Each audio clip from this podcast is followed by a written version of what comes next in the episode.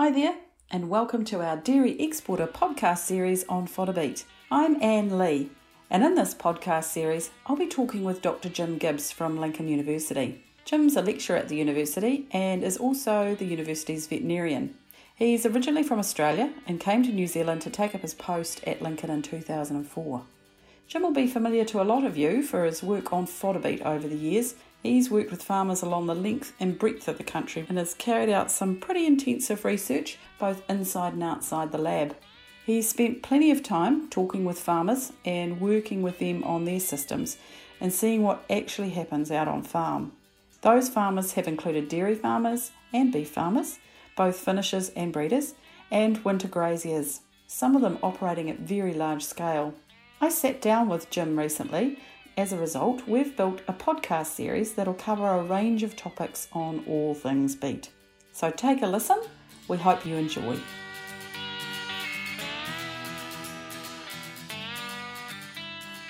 In this podcast, we're talking about all things transition, whether that be to the wintering block or to the milking platform, if you're using the crop there.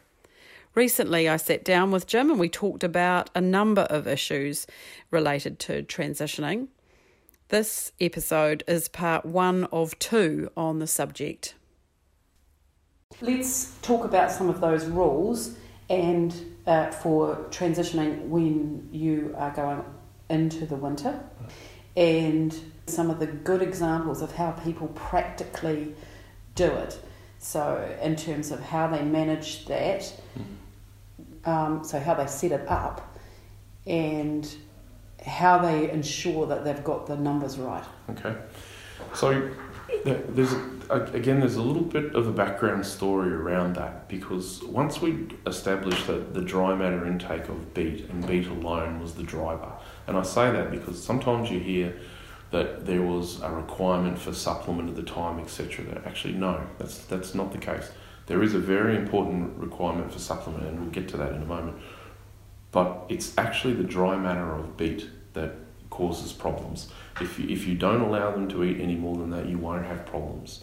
What will often happen with the supplement is that you induce problems by putting pressure on the cows. They're hungry, they jump fences, but in the end, the problem will always be, for whatever reason, the cattle then ate more than they should on those days.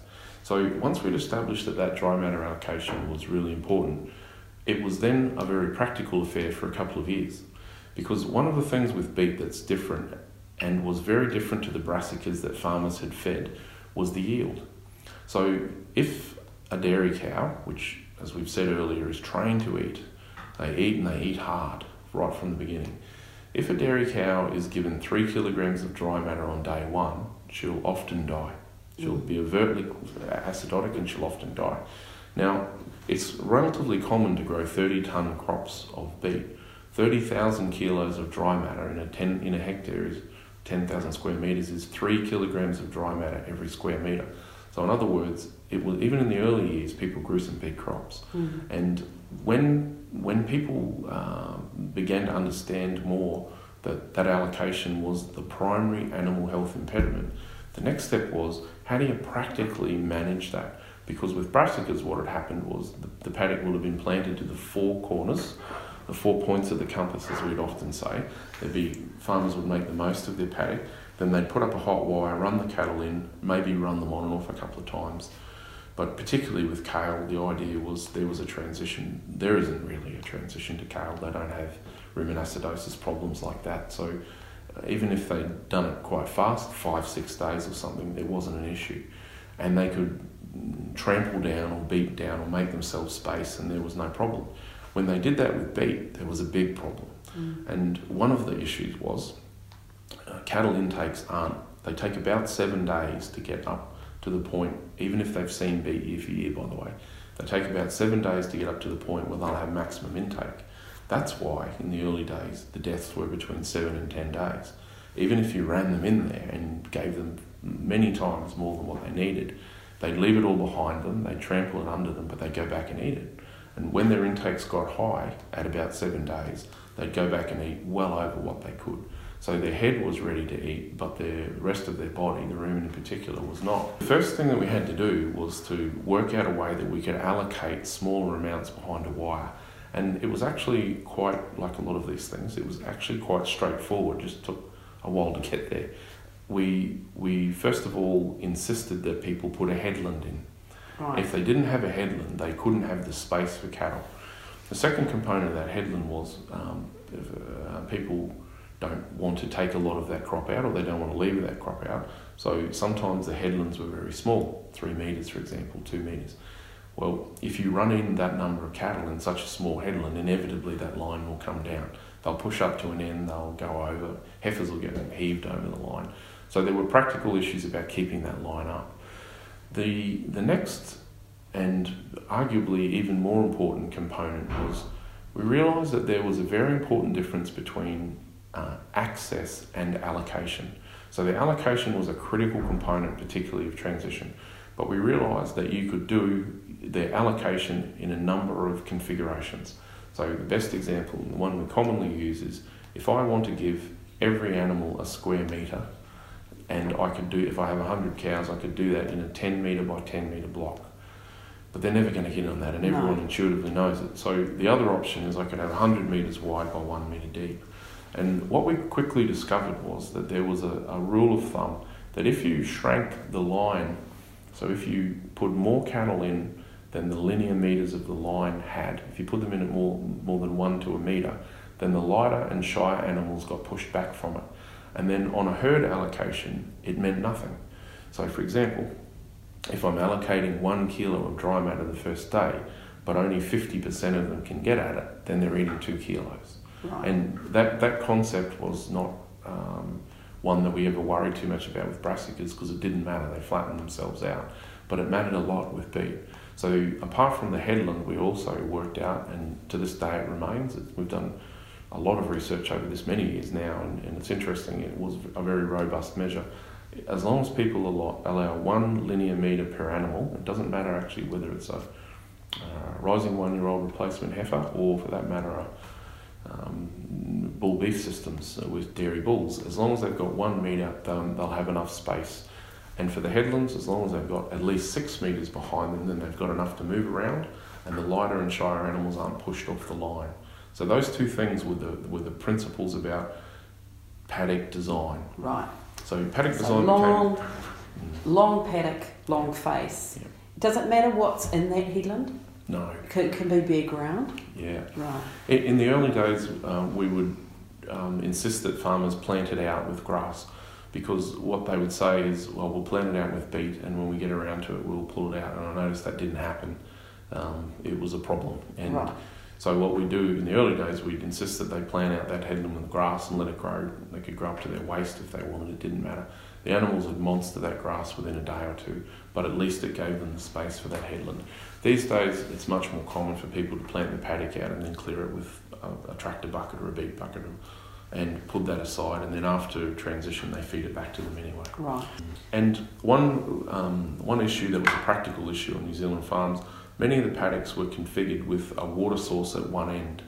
And often that was the only water source in that paddock. And so people would commonly, in a rectangular paddock, use the short face because it was closer to the water. And that was always a problem for us. So in within a few years that we realised that that really didn't take advantage of the long face and you had less animals that you could fit in and it was a problem. So we began using portable water sources right from the beginning to get around that.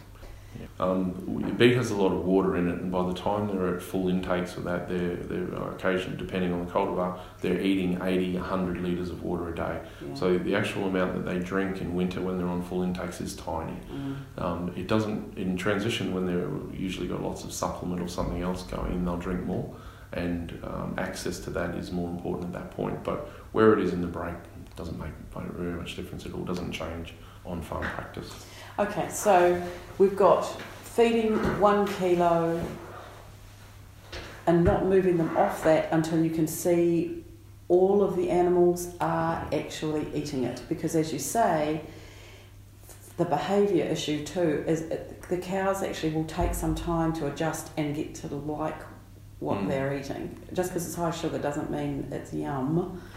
They do take some time to get into it. So farmers should be observing those cows. It's critical to actually stand there, come back after you've put them on, and like how, how long should you be watching them for? Yep, that's a that's a critical, uh, a critically important point. There there is a myth that um, cows really like fodder beet, and it, like a lot of these things, it's partly true. Once their uh, head is switched onto it, they do really like it, and they'll eat it, and they'll eat lots of it. But um, in, in cases like Brendan Woods, we've been feeding it without pause for 13 years. And so there's not one cow in that herd that hasn't seen it before. Yet every year you go to put them back on again, there's a significant proportion, and we're talking 30% or more, that will take to be quite slowly. Mm. And to complicate that even more, nearly all cows at first exposure and subsequent exposure will readily eat the leaf. And at best, that leaf will be in autumn 30% of the total plant dry matter. Commonly, it'll be 20 to 25% when they start in winter. So, eating that leaf doesn't help anybody. It's the bulb that's the, the part of the diet that cows have to get onto. And that's one of the reasons why transitioning by time is a bad protocol. So, you hear this occasionally that you can uh, plant the paddock out and you can put them on. And for example, a, a, common way that this is put is that you can run them on for 20 minutes the first day and 40 minutes the second day, and etc. And then you're building them up like this. Um, people who are experienced in the use of this will tell you that commonly that's a problem. And the reason it is because cattle, when they're first exposed, even wintering where you've got some control over them, will take a few days to get back to eating beet bulb and if you like, switching their head on to the fact that they have to eat it, that this is going to be their diet. So if you run them into the paddock and you leave them, a lot of them, particularly because they're good at times, will work out if they just wait, they're going to be out of there very soon. Right. And they do. and they'll have a nibble of the leaf and then they'll wait and out they come. Now, if people aren't paying attention to the number that are eating the bulb and readily eating the bulb, two things that happen a proportion of the herd will eat the bowl readily. Now they're getting all of that that the other proportion that don't eat it at all aren't eating. So your allocation drops out the window. The other important component is that for reasons we understand very poorly, if you have a that proportion of the herd that really doesn't eat beet, persisting for a few weeks, they'll often not eat it for the rest of the winter. They'll eat enough to get by and then they'll make use of the leaf and the supplement and everything else they can do, and they'll often report really poor body condition gains on them. Now, that's also the case in lactation feeding, where you see it most markedly, but you do occasionally see it in really badly managed wintering herds. Wherever I hear people say that there's a, a good proportion of the mob that really didn't like beet, particularly mixed stage cows that are wintering, you can be pretty certain straight away that there's a management issue. It just doesn't work like that. And the management issue will often be around overfeeding the supplements before they go onto it and then not giving them enough time in the early days to be pushed onto it. And in wintering, you do actually have to push them onto it. So, for example, if they're fed, and uh, going back to one of the issues with transition, if they're only to be fed one kilogram of dry matter in the uh, early part and they're to be held on that until they're all eating it, they have to have a lot of their diet supplied by something else. Now, the cheapest way to do that is to have co grazing pasture, but otherwise, it's going to have to be grass silage or straw or hay or a combination of the above. Now, if they're, particularly if they're feeding the conserved feeds and they're eating a lot of it, if they're doing that before they go onto the beet, then there's no incentive for a number of those animals to get onto and eating the beet.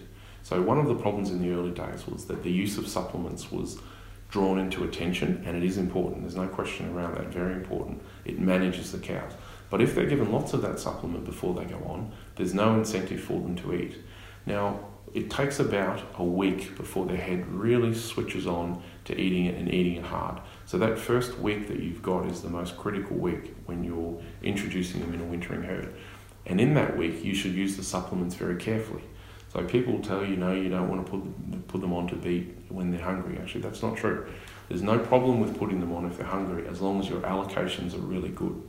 And what we would also do with, with the headland scenario, so we'd have a linear metre per cow and a good headland behind them, and we would put them on for one kilo, but we would make sure that we leave them in that paddock for three hours or so, regardless. Right. Now they might well eat that kilo or a lot of in, in no time at all, but what you're doing is you're training the cow that it's not going to come straight back out that gate in a very short period of time and go back to eat whatever supplement it wants. Right. So again, back in the early days, one of the issues that we would have is that animals um, didn't eat any beet at all in the early week or so because they'd wait near the gate, they'd go back and eat the supplement. At some point, that supplement disappears. It might be two weeks down the line, but it disappears. It's down to a low level. That cow then has to eat beet. There's beet everywhere by that stage. So they would very rapidly take their intakes up and then they fall over. So the um, supplement management is a critical component of transition, but timing also is. So best practice is to say there's a small amount of supplement that's put out. They're put onto the beet when they're, they're allocated very carefully, and they're put onto beet when they're hungry, and they're left there for a sufficient period of time that they know that they're not going to get out quickly. Right. And that's the way to encourage uh, good uptake in the herd. Un- unless there's a management issue, it's extremely rare to have more than 1% of the herd that's not eating after a few days. Right. So normally it should be pushed on quite quickly. Right. So they get the rest of that supplement once they're yep. finished. And then they come out after that and they can eat that supplement. And, and that supplement is very important because if you're giving one kilo of a food that passes through the rumen very quickly, then if you're not feeding them adequately around that, and for us that's about eight kilos of something else, mm-hmm. and something that typically has a fairly high fibre content, so either silage or hay or straw works, but it can be grass, and grass is cheaper to use in the early days. If you're not giving them that, then they'll be hungry. And if they're hungry, they'll push a defence. Yeah. So again, it's a fine line you're treading. it is. It is. And people would say, um, "Oh, I had lots of trouble. You know, my electricity wasn't high enough. I needed this and that." Actually, um, in well-managed herds, the electricity plays very little role. Uh, for some of the um, supervised herds that we would work with, if that line comes down once, it would get a phone call. If it comes down twice, it'd get a visit because there's mm. something wrong. Mm. Something has gone wrong with the supplement management and the rest of the management around that mob. They don't pull the lines down unless you've made them hungry. So your your structure around timing and supplement feeding is really important. So we've learnt a lot there. You need to have a good headland, at least six metres behind the animals, so they don't get jostled through the wire. You need a linear metre for each animal along the face of the crop because access is just as important as getting the allocation right. You can leave them on the crop for around three hours while you're training them so that they're not going to wait and go back to eating their supplement. You want them to start eating the crop. And you don't want to fill them up with supplement before they go on to the crop because they won't necessarily eat it then. You want them to be a little bit hungry so that they start getting into it. They're not necessarily all going to take to it at the beginning, so you have to persevere. So that's the end of part one on transitioning. Thanks for listening.